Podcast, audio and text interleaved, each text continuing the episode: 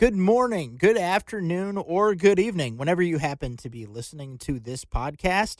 This is the Jayhawker Talker Podcast, a podcast affiliated with the Heartland College Sports Podcast Network. My name is Mark Van Sickle. Let's get rolling with today's episode. So, it is game week. Just a couple of days now until the Jayhawks kick off the 2022 season your Kansas Jayhawks hosting Tennessee Tech in Lawrence, Kansas at David Booth Memorial Stadium. Let's go. Let's do this.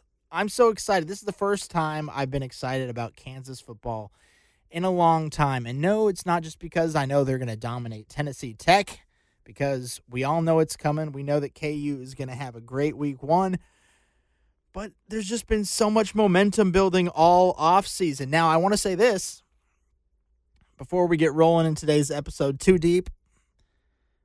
Tennessee Tech is starting their 100th football season in their school history. So I, I do want to give Tennessee Tech a shout out starting their 100th football season. I'm sure they have some cool stuff planned at their first home game. And as their season rolls along, I'm, I'm sure they're going to bring back some of their. Uh, they're great football players of uh, years past, but uh, it's not Tennessee Tech time this week. No, it is Kansas Jayhawks time. And we are going to be having fun with this one today because Kansas football has not been a positive talking point, I guess you could say, throughout the past decade plus in uh, the Kansas athletics program. And I, I just I think that we need to talk about the excitement of Kansas football because even if they just win three games, I know we've talked about this before, but even if they just win three games, that would be hitting the over on their projected win total for the entire season. It would be more wins than, than they've had in a long time in a season, but there's optimism that they could win even more than that. But it all starts with week one Kansas and Tennessee Tech, the momentum that's building all offseason leads up to this. We've got 17 returning starters for the Kansas Jayhawks in their football team. Lance Leipold strung some of these guys together, said, Hey, we're building something here. Do you guys want to stay or do you want to go? A lot of them chose to stay. Not only that, but the Jayhawks had a Big 12 league leading 19 transfers added in the offseason, which that's outstanding. Leipold really went into the transfer portal, got 19 guys to commit to Kansas, have the 17 returning starters on top of that. The depth this year is going to be incredible. That's something that the Kansas Jayhawks football program has not had in a long time. And they're going to have depth at every position group really. They they've got it up and down the board. It's going to be fun to watch. Not only that, we talked about this guy last week, Kobe Baynes. He is an offensive line transfer from Louisville.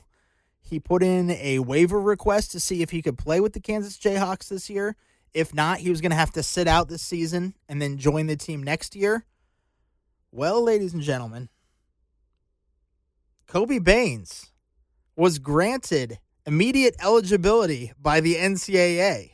So he'll be able to play in week one. Now, they already have their starting five offensive linemen set, ready to roll. They have uh, four of their five starting offensive linemen from last season returning. So it's uh, it's not a game changer necessarily to have Kobe Baynes eligible to play in week one. He wasn't going to be a starter in week one, but it just goes to show the depth that Leipold is building.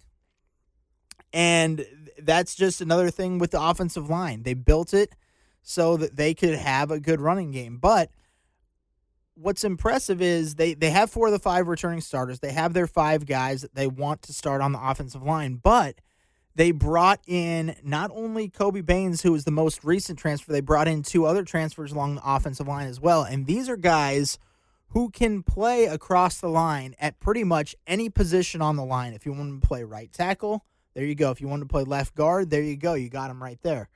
So these are guys that have flexibility along the offensive line, and that is what Leipold wanted to see this year. Not only that, but this offensive line got stronger. Last year, they were the youngest offensive line. This year, they're one of the older offensive lines. They've flipped it like that.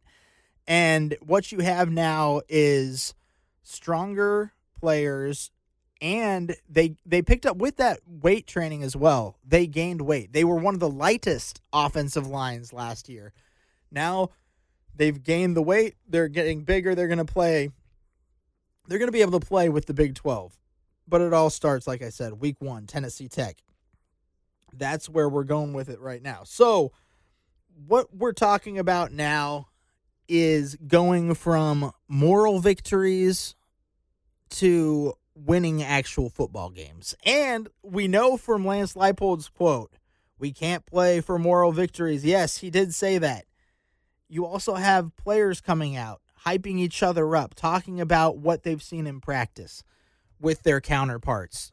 The offensive guys saying how good the pass rush looks right now, saying that the secondary looks improved, saying the linebackers look really deep. You've got the defensive guys saying how much improved the offensive line is, talking about how deep their running back group is, talking about some of these young, unproven wide receivers and how good they've been looking at practice. So it's really exciting to see what they've been building in this offseason, talking about how they don't want to go from just having moral victories. They want to get to the place where they're going to have actual victories, getting in the win column. But what what what what Leipold wants to do now is build on that. He doesn't want to have you go into a game, yeah, you beat Tennessee Tech and then you go to West Virginia and you you drop a game by maybe 3 or 4 points. You're not going to say you're happy about that now. Even if it's a road game, you're you're wanting to get the victor or you're going to want to get the wins. You don't want to have the moral victories. And that's what Leipold's talking about. So, it comes with an excitement but also there's a little bit of a pause. Now, I didn't want to go into a deep dive on this one this week, but it had to be said because last week, right after I recorded the podcast, it was about, it might have been even the night after I recorded the podcast. Two Jayhawks players arrested for showing a firearm at a stoplight. Now, I'm not going to I'm not going to dive deep into this, but what happens for KU right there is it's a it's a minor glitch, it's a minor blip in the system, but it gives a receiving group. So Trevor Trevor, let me say this. Trevor Wilson was one of the guys that was uh was indefinitely suspended from the team while the legal situation gets resolved but he was one of the top returning wide receivers. They lost their best one to the NFL. They had someone leave for the transfer portal, and Wilson was supposed to be the guy that could step up this year with Jalon Daniels. A guy that he could trust, a guy that he could go to. He only had about 350 yards receiving last year and one touchdown, but we thought that he could take a step. Now we have this uh, suspension hanging over his head. So it's not something that you wanted to see going into the season. They do have some decent transfers that have come in that they can lean on in the receiving game. But it's just one thing that you did not want to see going into week one of the season. So that is the minor glitch in the system. Like I said, I'm not going into a deep dive on that. But there is a little bit of a note there. I wanted to make that known before I get back on the positive train because it is week one and the Jayhawks are going to be victorious. Going to talk more about that in just a minute, right here after this word from our great new sponsor. Hey guys, it's Pete Mundo, owner of HeartlandCollegeSports.com. So, hey, Kansas, DraftKings Sportsbook coming to the Sunflower State. How about this? It won't be long until you can bet on all your favorite sports from the comfort of your own couch. To celebrate, all new customers are receiving $100 in free bets when you sign up using the code HCS for Heartland College Sports. Plus, one lucky customer will win a $100,000 free bet. Yes, you heard that right. That's right. DraftKings Sportsbook is giving you $100 in free bets just for signing up today. No deposit required. Soon you'll be able to bet on money lines, spreads, props, and a heck of a lot more with DraftKings Sportsbook. Plus, you'll be entered to win a $100,000 free bet when you sign up. So download the DraftKings Sportsbook app now and use the code HCS to get $100 in free bets to use once mobile sports betting hits Kansas. Plus, one customer gets a $100,000 free bet. The code HCS only at DraftKings. Gambling problem? Gambling help is your best bet. Call 800 522 4700. 21 plus, physically present in Kansas. Eligibility restrictions apply. See terms at DraftKings.com slash sportsbook. Subject to regulatory licensing requirements. One per customer. $100 issued as four $25 free bets. No purchase necessary for sweepstake. Void where prohibited. Ends first day. DraftKings is allowed to operate in Kansas. See terms at dkng.co slash KS. So, despite that little blip in the system, we know Leipold's going to have the players ready to roll. The players that are going to be on the sideline, the players that are going to be contributing to the Jayhawks' victory this weekend. It's the next man up mentality, and that's real. And the Jayhawks are ready to roll with that attitude heading into the 2022 season. Next man up, just like Kobe Baynes coming in from Louisville, getting that transfer request, immediately eligible. They're going to have more next men up than ever under Lance Leipold. I know it's only been a year, but hey, they're getting into it. They've got plenty of depth all over the field with the veteran offensive line, one of the best running back groups in the Big 12. This Jayhawks team um, is going to be ready to roll in 2022. Just another piece of the puzzle as they're going forward. So let's get to the game. 7 p.m. Friday night under the lights. Tennessee Tech versus Kansas. Oh, so KU is a 27.5 point favorite. 20 did I say that right? Yeah. They're a 27 and a half point favorite. That's a better way to put it. With an overhauled roster, another season with Leipold as head coach, the Jayhawks should be ready to roll out in week 1 against Tennessee Tech. And they have the veteran group of offensive line. I've said it all podcasts, I've said it all off season. They're going to be ready to roll. The Jayhawks running back group, one of the best in the Big 12, should ground and pound early and often. In this game, especially against Tennessee Tech, they're going to be able to overpower them up front. The running backs, I think all the running backs should have a good game. It's going to be a good mix between all the guys. But I think that the Jayhawks should keep the ground game going early and often in this one. And then when you see fit, you've got Jalon Daniels back there ready to throw the ball when called upon get the play action going. Uh, the receiving group is a work in progress, but there is some cautious optimism surrounding this unproven group. So I think that the Jayhawks offense is going to surprise some people in week one. Now, will they be able to hit that spread? Will they be able to win by 28 points?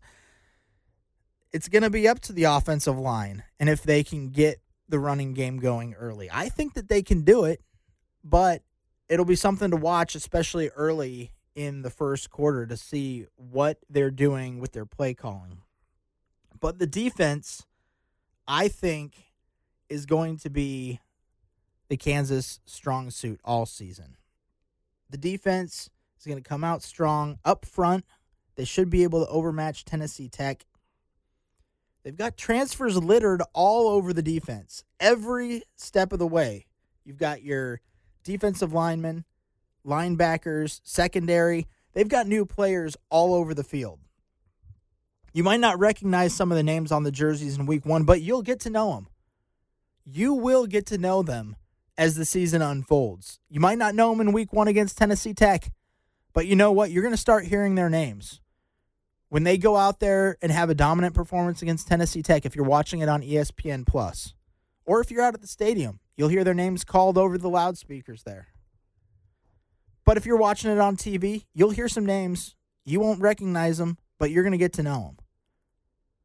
Week two, when they go to West Virginia, when they're going to be featured on tel- on national television, you're going to start to hear some of these names. You're going to see them.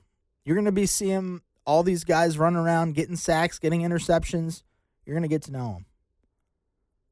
New faces at every level. But it should give them an edge this season, helping them build a strong unit as the season progresses. It's a good thing they have Tennessee Tech in week one. I'm not going to lie. It'll help them get that cohesion of a unit together. It'll help them grow as as a unit, as a defensive unit. And as the season progresses, they're just going to get better and better. And they have guys at every level that can get after it. So in week one, this is what it comes down to. Give me Kansas all day long. Kansas is going to win this one. There is no doubt about that. Kansas is going to be from the gun, from the first kickoff, they are going to take it to Tennessee Tech. Offensively, defensively, special teams, they are going to dominate this game against an inferior Tennessee Tech opponent. And I think that Kansas is going to win this one 42 to 14. I think that's a good number. It it beats the spread. It does just barely. They're a 27 and a half point favorite. So I have them winning by 28 points, 42-24 over Tennessee Tech. I think they have what it takes to go out there and dominate. You got Jalon Daniels in the offense. You've got everybody, all the new faces on defense. I don't think I need to list go through and list all of them, but if you want to hear, here's since I said you won't recognize the names, how about I give you some of those names? You've got Lonnie Phelps Jr., the defensive end, the transfer, and he is projected to be the best pass rusher that the Kansas Jayhawks have on their roster. I'm expecting, I wouldn't say double digit sacks from Lonnie Phelps Jr., but he's going to be up there. He's going he's going to have an impressive season for the Kansas Jayhawks in this defense. So keep an eye out for Phelps Jr.